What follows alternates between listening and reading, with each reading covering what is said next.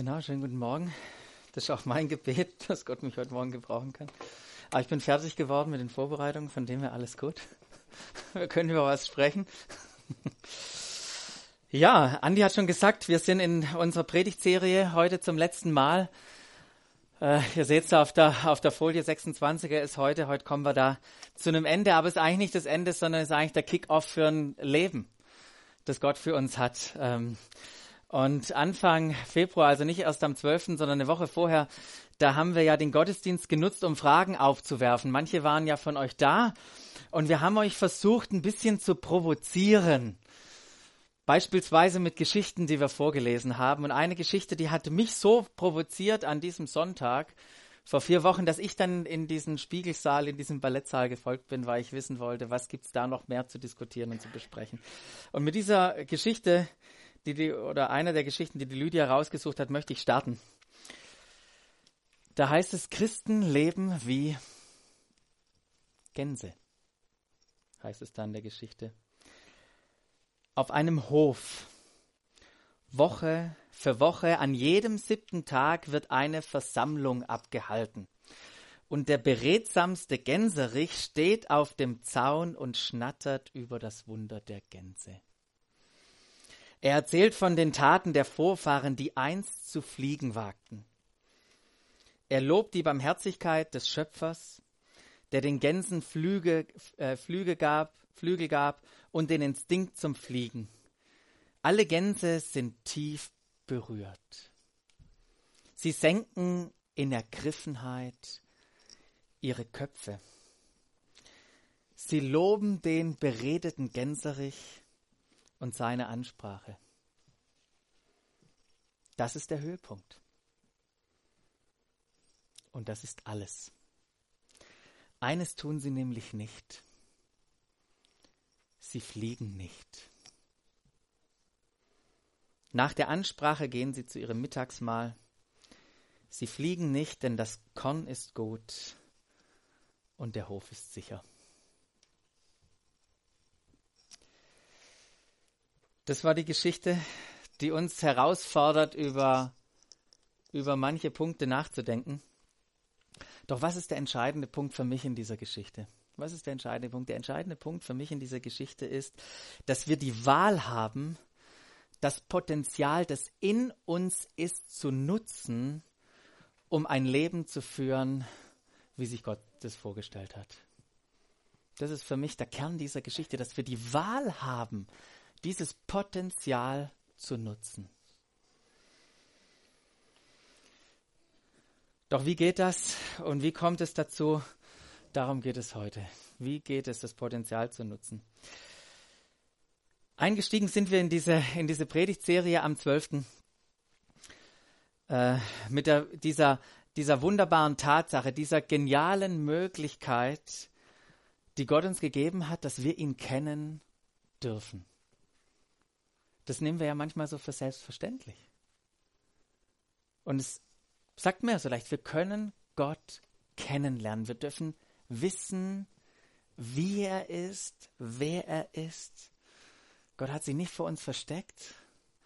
Wisst ihr, was er getan hat? Er ist zu uns gekommen, hat sich, sich selber vorgestellt, er hat sich den Menschen vollkommen offenbart. Wir müssen nicht mehr überlegen, uns im Kreis zusammensetzen, überlegen, wie könnte Gott sein. Er hat sich uns selbst gezeigt, indem er Mensch wurde. Und indem wir Jesus anschauen, offenbart sich uns der Vater sagt Jesus ja über sich selber, guckt mich an und ihr seht den Vater. Und was sagt die Bibel über Jesus? Er ist dieses Abbild, das Ebenbild des unsichtbaren Gottes.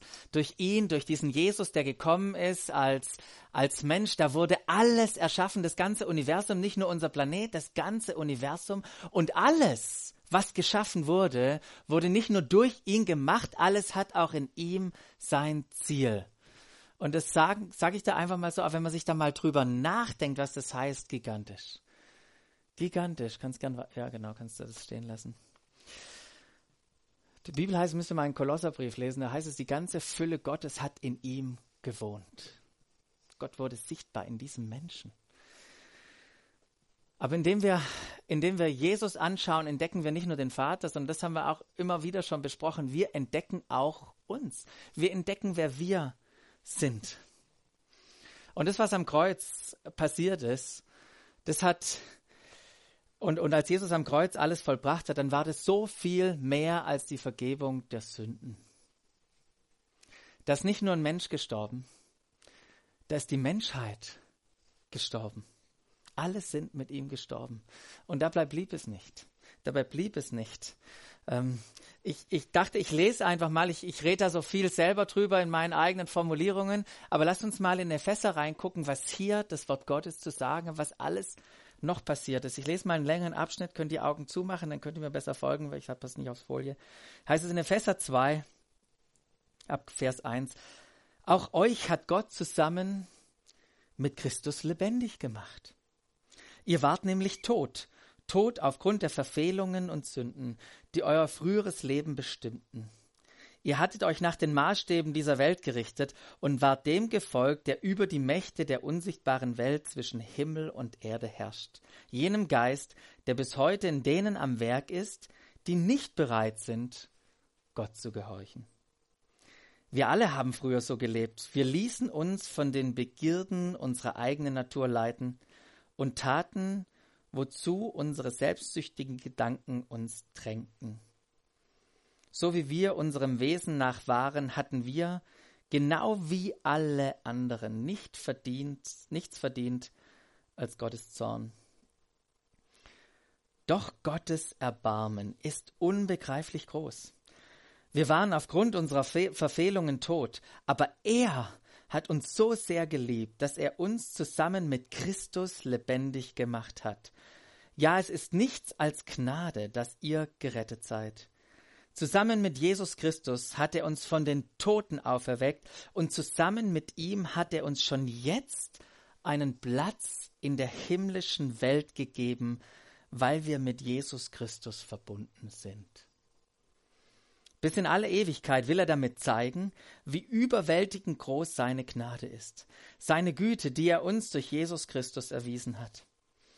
Noch einmal, durch Gottes Gnade seid ihr gerettet, und zwar aufgrund des Glaubens. Ihr verdankt euren, eure Rettung also nicht euch selbst, nein, sie ist Gottes Geschenk. Sie gründet sich nicht auf menschliche Leistung, so dass niemand vor Gott mit irgendetwas groß tun kann. Denn was wir sind, ist Gottes Werk. Er hat uns durch Jesus Christus dazu geschaffen, das zu tun, äh, da, äh, er hat uns durch Jesus Christus dazu geschaffen, das zu tun, was gut und richtig ist. Gott hat alles, was wir tun sollen, vorbereitet. An uns ist es nun, das Vorbereitete auszuführen. Was für eine super Stelle. Steckt so viel drin. In dem, was hier Paulus aufschlüsselt. Aber was mir so neu, auch neu bewusst war, geworden ist an dieser Stelle, dass wir mit Christus sitzen. Das ist ein himmlischer Ort, das spricht nicht von der Zukunft, sondern wir sitzen jetzt mit ihm in einem himmlischen Platz. Und ihr wisst, dass wir nicht meinen, dass wir jetzt irgendwo da oben sitzen. Aber das ist unsere Identität. In Christus zu sein, davon redet diese Bibelstelle. Aber an uns ist die Frage, und die haben wir vor zwei Wochen gestellt, identifizieren wir uns mit diesem Jesus, mit seinem Tod, mit seiner Auferstehung, mit seiner Himmelfahrt. Identifizieren, uns, identifizieren wir uns mit dem, was er getan hat. Und bekommen wir aus dieser Identifikation unsere Identität. Wer bestimmt, wer wir sind? Wer bestimmt, wer du bist? Und ihr wisst noch, ist es Jesus oder ist es dieser, dieser alte Adam, von dem die Bibel spricht? Und es ist extrem wichtig, hier eine Antwort zu finden. Wisst ihr, warum das so extrem wichtig ist? Weil das Verständnis über unsere Identität die Qualität unserer Beziehung mit Gott bestimmt. Das, was du über Gott und über dich denkst, bestimmt die Qualität deiner Beziehung zu ihm. Und wie genial ist es zu wissen, was er über uns denkt, was seine Gedanken über uns sind. dass wir über alle Maßen geliebt sind, dass wir überaus geschätzt und überreich gesegnet sind. Was für, für geniale Gedanken hat er über uns. Und es ist gut, sich das immer wieder zu vergegenwärtigen, was, was er über dich denkt. Was er über dich denkt. Wisst ihr, und das war das Thema von, von letzter Woche, als der Fred hier war, wo er gesagt hat, jegliche Distanz zwischen uns und Gott wurde aufgehoben. Wir müssen uns nicht mehr irgendwie das verdienen, in seiner Gegenwart zu sein. Wir müssen irgendwie nicht mehr suchen, um in seine Nähe zu kommen. Gott hat die Initiative ergriffen. Er ist nahe gekommen. So nahe, dass er in uns Wohnung genommen hat. Und ich weiß es gar nicht so leicht zu verstehen, wenn es da heißt, dass Christus in uns lebt und wir in ihm sind. Pff, wie kriegt man das auch in seine Birne rein?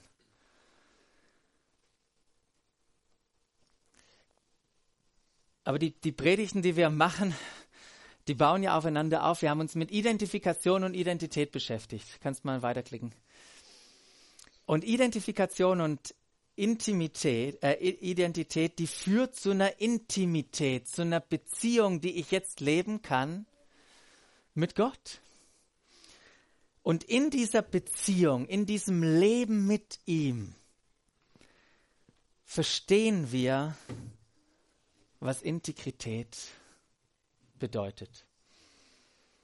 Wenn sicherlich auch ein anderes Wort nehmen können, aber es passt halt so toll von den Is, deshalb haben wir da Integrität genommen. Hoffentlich hilft es beim Merken. Aber ich erkläre euch gleich mal, was Integrität ist, weil das wird ja so unterschiedlich definiert. Was ist eigentlich Integrität? Unbestechlich zu sein, würden manche sagen. Zu seinem Wort stehen sich aus tief verankerten Werten leiten lassen. Das ist ein integeres Leben, Integrität. Oder das, was wir so öfters hören, dass es das gleich, du handelst gleich, egal ob dir Leute zuschauen oder ob du alleine bist. Dein Leben ist gleich. Vor Publikum und in deinem stillen Kämmerlein, wo niemand dich sieht. Und das sind alles wunderbare und gute Prinzipien, was wir da hören, was Integrität ist. Doch Gottes Verständnis von diesem Wort, von diesem Konzept, von diesem Begriff geht so viel tiefer, als lediglich aufrichtig und ehrlich zu leben. Und ich wurde jetzt bei der Vorbereitung an eine Geschichte erinnert, die ich letztes Frühjahr gehört habe von einem Mann, der sich in der Mittagspause mit seiner Freundin zum Essen traf und sie haben das pragmatisch gemacht. Sie sind zu einem Hähnchenstand gegangen, haben sich Hähnchen, ein Hähnchen geholt, ein paar Brötchen, das wird ja in die Tüte eingepackt, sind in den Park gegangen, haben sich auf eine Parkbank gesetzt und dieses leckere Hähnchen, Hähnchen genossen. Und ihr, kennt ihr das, wenn man so ein Hähnchen isst, dann beppen irgendwann die Hände so richtig extrem. Und so war es bei ihnen auch. Sie greifen in die Tüte rein, um die Servietten rauszuholen und merken, da ist Geld drin. Sie gucken sich, sich das Geld an 1000 Euro. Der gesamte Tagesumsatz von dieser Grillhändel, oh, das war jetzt nicht bayerisch, Grillhändel, Grillhändel, Bude. Und der Mann wusste sofort, Halleluja, Gott, du bist ein wunderbarer Versorger. Und die Freundin war total positiv überrascht von ihrem, von ihrem Freund, der sofort gesagt hat, das bringen wir natürlich zurück. Das bringen wir natürlich zurück. Und was glaubt ihr, wie, wie emotional bewegt dieser, wie, was ist denn die Berufsbezeichnung? Grillhändelmeister. Der, der Prof, der Hähnchenprofi. Wie innerlich der bewegt war. Wow! Hätte ich das gemacht? Hat er sich, hätte er sich wahrscheinlich gefragt. Und er sagt, wow, was bist du für ein aufrichtiger, ehrlicher, integrer Mann. Davon muss die Welt erfahren. Und er dachte, ich rufe jetzt meinen Freund an, warte, ich rufe meinen Freund an, der arbeitet bei der lokalen Zeitung.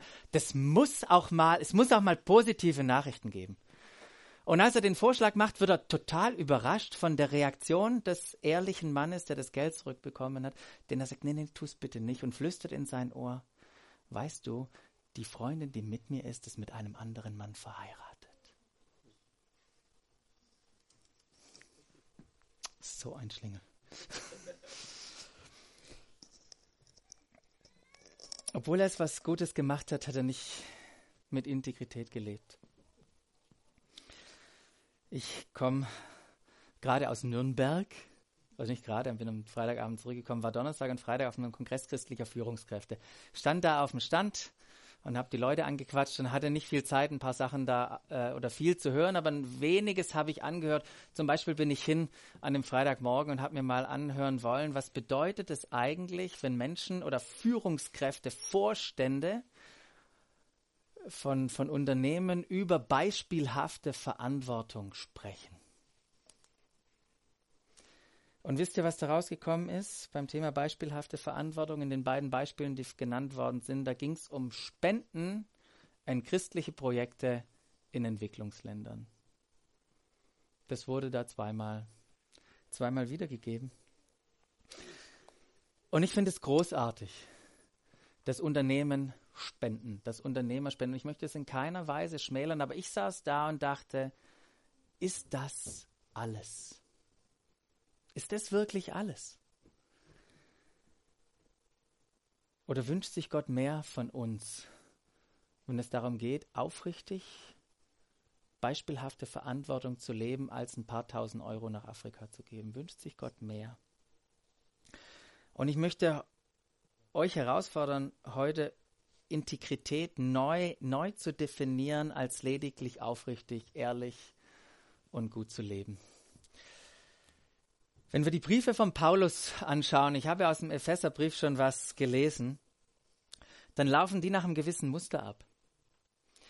Das, was Paulus am Anfang versucht oder immer, immer, immer tut, ist klar zu machen, wer wir in Christus sind. Lest mal die Briefe durch unter dieser Brille. Er versucht uns klar zu machen, wer wir in Christus sind. Und dann aber auch erst dann wechselt er zu Themen, wie wir nun aus, aufgrund dieser Identität leben. Wie wir mit unseren Beziehungen umgehen, als Mann und Frau finden wir da ab und zu mal, wie wir in der Gemeinde miteinander umgehen, wie wir mit unseren Nachbarn umgehen, wie wir am Arbeitsplatz umgehen, kommt danach und entfaltet sich danach. Lasst uns mal den Epheser angucken, weil wir das schon getan haben und an, in Epheser 4.1, genau an dieser Stelle wechselt auch Paulus über und sagt, guckt mal, das ist eure Identität in Christus und jetzt. Und dann heißt es, als einer, der für sein Bekenntnis zum Herrn im Gefängnis ist, bitte ich euch nun, denkt daran, dass Gott für euch, äh, denkt daran, dass Gott euch zum Glauben gerufen hat und jetzt kommt es und führt ein Leben, das dieser Berufung würdig ist. Und die Elberfelder formuliert es so schön, deshalb habe ich es drauf, wandelt würdig der Berufung, mit der ihr berufen worden seid. Also sitzt nicht nur rum mit Jesus an himmlischen Orten, sondern wandelt würdig in eurem Leben, damit es sichtbar wird, eure Identität. Weil das ist Integrität. Es geht um unseren Wandel, um die Art und Weise, wie wir durchs Leben gehen. Und Gott fordert uns darauf, das würdig zu tun. Das griechische Wort, was hier für würdig steht, ist das Wort Axios und bedeutet das gleiche Gewicht von etwas mit demselben Wert zu haben. Das gleiche Gewicht von etwas mit demselben Wert haben. Und ich sage euch gleich, dass es Sinn macht. Weil Paulus hier an was denkt, was früher gang und gäbe war, nämlich den Handel von Gütern, weil man früher zu dieser Zeit und der Zeit davor nicht mit Geld bezahlt hat, sondern meistens getauscht hat. Tauschhandel betrieben hat. Wie hat es funktioniert? Ein potenzieller Käufer, der irgendwas wollte, der hat seine Waren mitgebracht. Und bei diesen Tauschgeschäften, wenn ich zum Beispiel meine Oliven hatte oder mein Brot hatte und der andere hatte Gewürze etc., dann habe ich ja nicht einfach nur Gewürze und Brot hingelegt. Das hätte nicht so gepasst. Also hat man Tauschverhältnis festgelegt. Und damit es dann alles gleich war, hatte man eben diese Waage, die einen waagrechten Balken hatte, an der zwei Schalen hingen.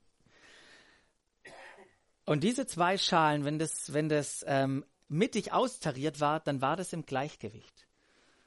Und das ist dieses Wort, was hier, hier verwendet wird. Und das kennen wir ja noch, wenn man da die Justitia in Frankfurt, wenn da mal an diesem Brunnen steht und von Gerechtigkeit und Gleichheit und was weiß ich, dann, dann ist das unser Bild, das wir, das wir im Kopf haben, diese Waagschale. diese Frau mit dieser austarierten Waage. Und es ist ganz einfach, wie das eben ging. Man kam, hat seine Ware, ähm, seine Ware mitgebracht, hat den, das Tauschverhältnis oder das, das, das Tauschverhältnis festgelegt und hat dann dementsprechend gewogen. Ja, seine Sachen wurden gewogen und die, die man genommen hat, die wurden auch gewogen. Ähm, und hat dann eben dementsprechende Gewichtsstücke dafür verwendet. Und ihr könnt euch vorstellen, was da viele gemacht haben. Die hatten nicht nur einen Satz von Gewichten, die hatten unterschiedliche Sätze von Gewichten. Nämlich ein bisschen schwerer und ein bisschen leichter. Und es ist ja klar, wenn derjenige dir seine Oliven gibt, dann nimmst du die schwereren, weil bekommst du ein bisschen mehr. Wenn du jetzt dran bist, deine Waren hinzulegen, nimmst du natürlich die leichteren, weil dann musst du weniger hergeben. Und jetzt könnte man sagen, selber schuld von den Leuten. Die hätten halt ihre, ihre Dinger mitbringen sollen und da irgendwie wegen, äh, das, das anders aufwiegen können.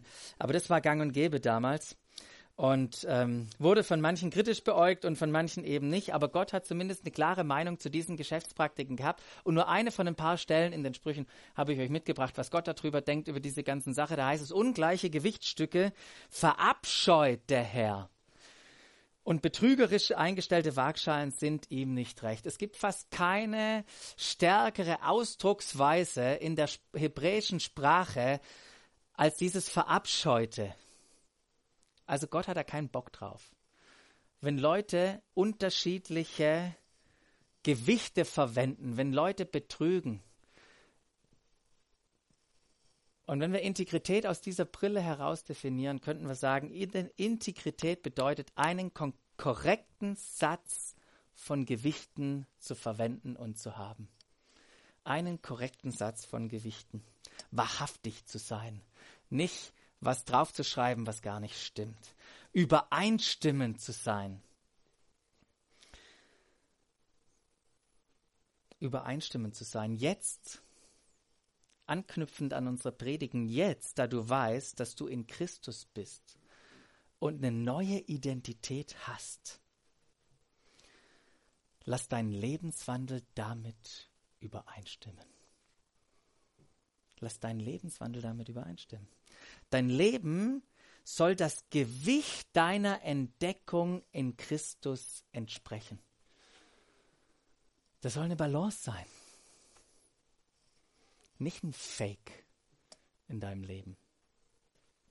Wisst ihr, Christus ist der Maßstab unserer Gerechtigkeit und unseres Lebens.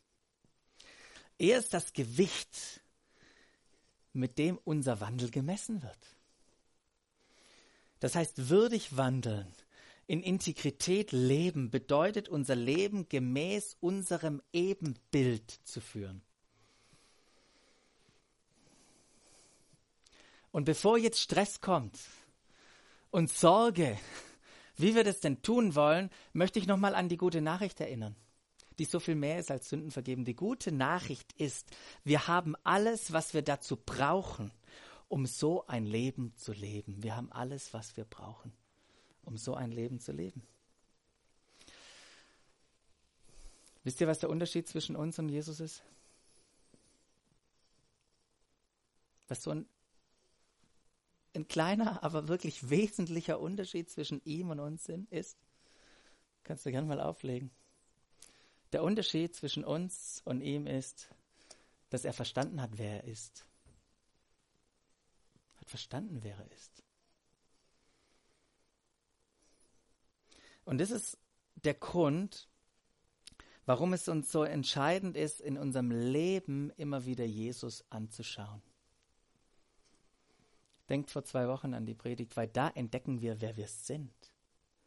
So wichtig, ihn anzuschauen, so wichtig, mit ihm Zeit zu verbringen, ähm, so wichtig, mit ihm Gemeinschaft zu haben.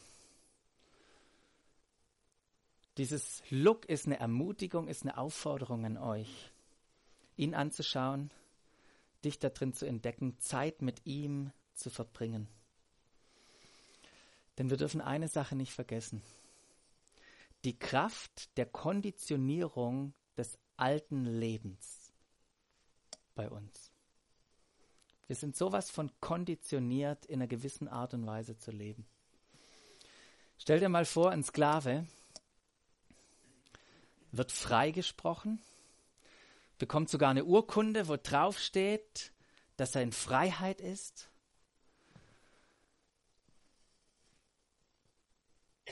Könnt ihr euch vorstellen, wie, wie herausfordernd es ist, von, von dieser Konditionierung her loszukommen, um als freier Mann zu agieren und sich als freier Mann zu bewegen? Oder was glaubt er, was glaubt ihr, wie er sich fühlt, wenn er irgendwo eine Peitsche hört? Wird er vielleicht erinnert an die Peitschenhiebe? Zuckt er zusammen? Es dauert, bis wir, bis wir in die Freiheit kommen. Deshalb ist so wichtig, ähm, oder dass die Freiheit in uns groß wird und wir in dieser Freiheit leben. Deshalb ist so wichtig, Jesus, Jesus anzugucken, mit ihm durchs Leben zu gehen. Dieser Sklave muss sein Denken verändern. Das ist genau das, was Paulus auch schreibt in Römer 12, diese entscheidende Rolle von unserem Denken. Weil wisst ihr was, Integrität ist nicht die Frucht meines Willens und meiner Verpflichtung Gott gegenüber, jetzt ein besseres, christlicheres Leben zu führen. Wie oft habe ich das in meinem Leben probiert? Aber jetzt strenge ich mich an. Jetzt lasse ich das nicht mehr zu. Jetzt, Herr, jetzt will ich wirklich. Und es hat nicht geklappt.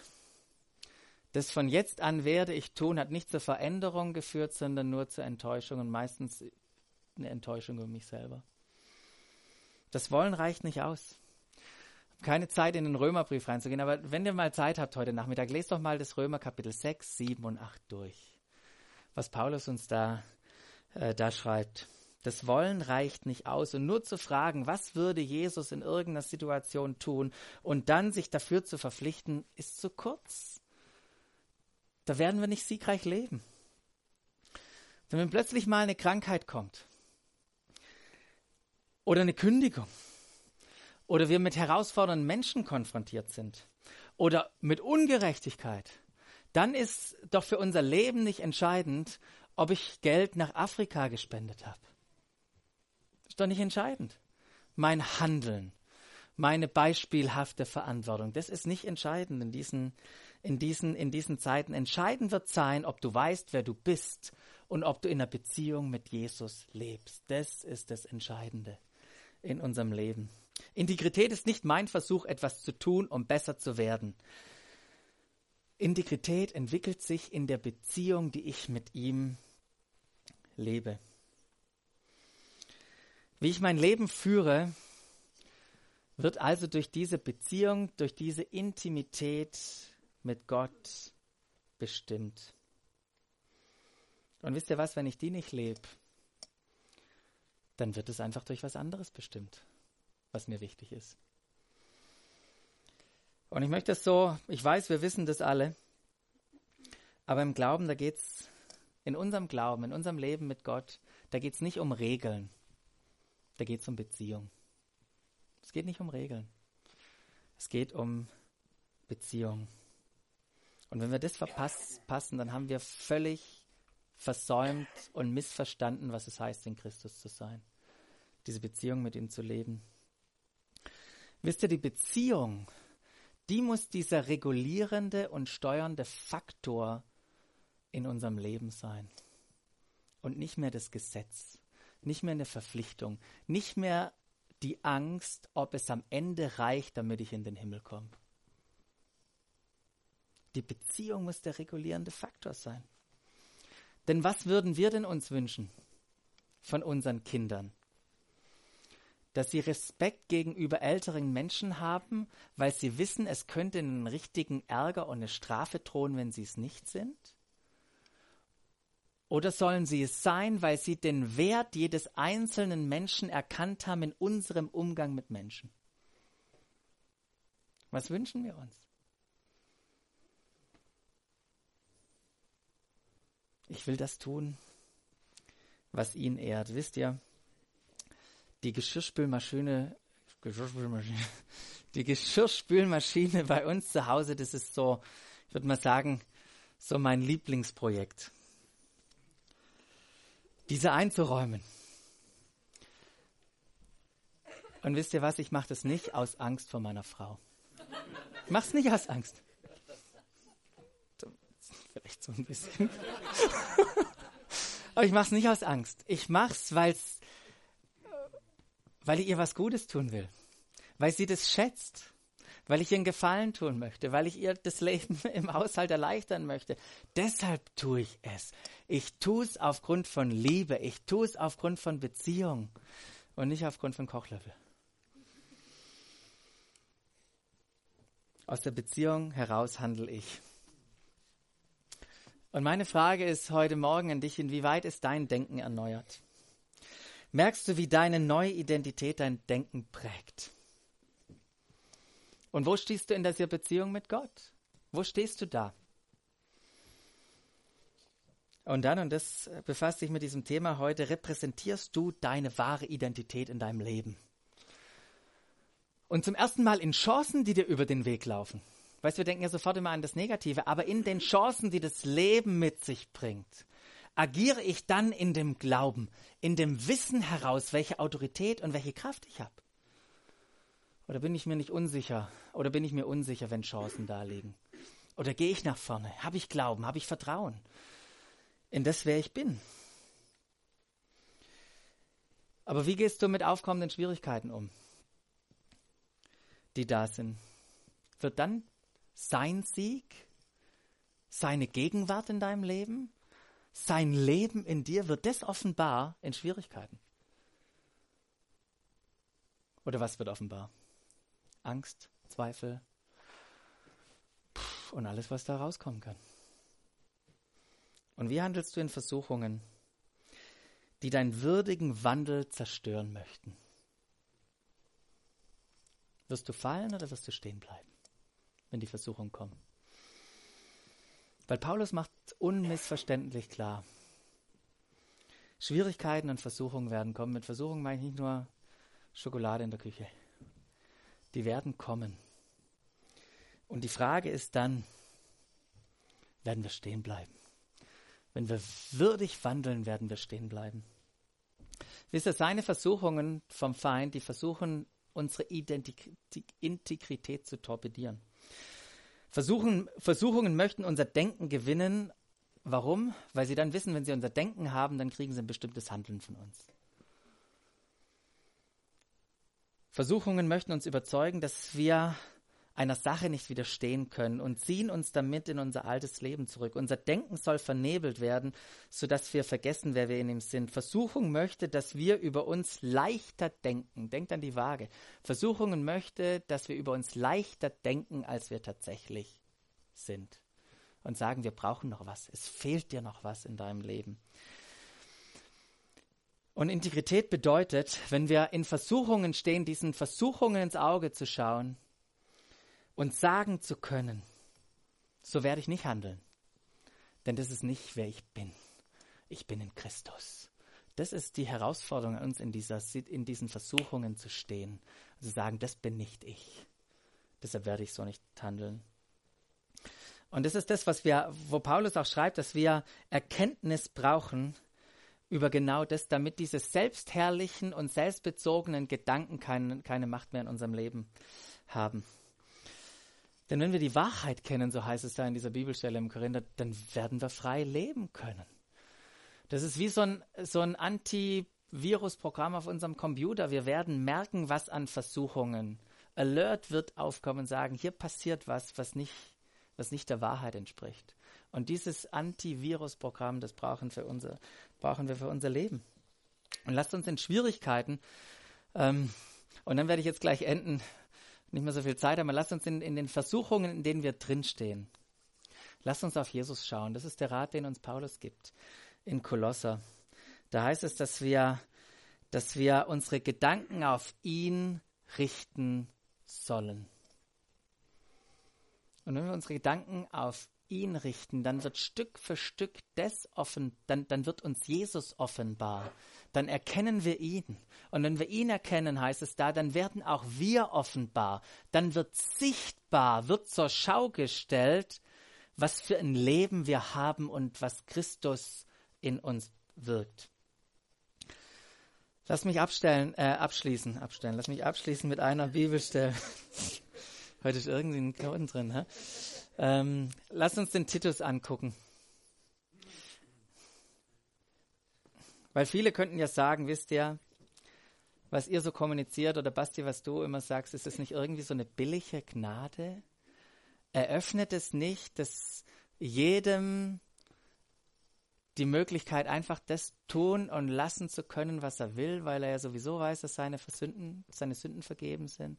Aber wisst ihr was, dann haben wir Gnade nicht verstanden, weil Gnade ist nicht nur Sündenvergebung. Gnade befähigt uns, in einer anderen Art und Weise zu leben. Und das ist, was Titus hier sagt. Das heißt, dass denn in Christus ist Gottes Gnade sichtbar geworden die Gnade, die allen Menschen Rettung bringt. Und dann heißt es, sie erzieht uns, sie unterweist uns, sie zeigt uns, sie offenbart uns, sie drängt uns dazu, sie leitet uns dazu hin, uns von aller Gottlosigkeit und von den Begierden dieser Welt abzuwenden.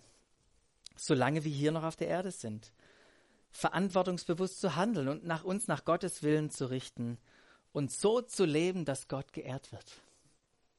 Das ist nicht wir, die hier ein tolles Leben haben. Wenn wir auf Leute schauen und sagen, Mensch, die leben aber wunderbar, liegt nicht an ihnen. Sie haben der Gnade Gottes in ihrem Leben Raum gegeben, damit diese Gnade sie dahin zieht, dass sie sie erzieht, dass sie unterwiesen werden. Und wisst ihr, wie wir Gnade Raum geben in unserem Leben, indem wir ihn anschauen und Zeit mit ihm verbringen, unser Leben aus dieser Beziehung mit Gott gestalten? Wisst ihr, wir sündigen doch nicht, weil wir müssen. Wir erliegen nicht Versuchungen, weil wir müssen. Wir erliegen Versuchungen, weil wir wollen. Und das ist vielleicht eine unbequeme Wahrheit, tut mir auch weh.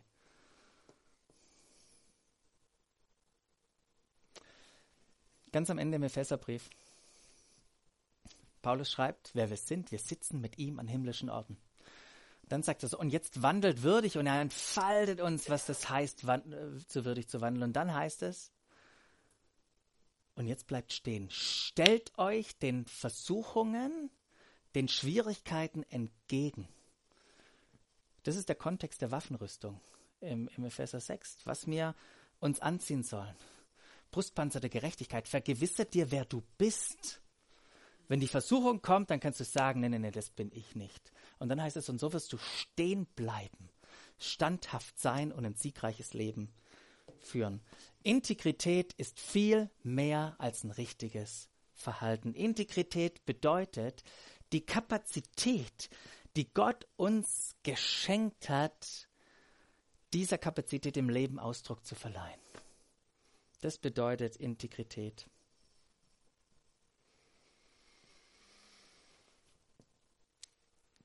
Sie loben den beredeten Gänserich und seine Ansprache. Das ist der Höhepunkt. Und das ist alles. Denn es eines tun sie nämlich nicht.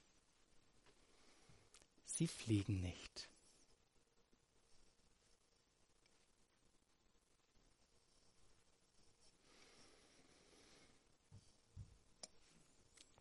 Wir hatten drei herausfordernde Wochen.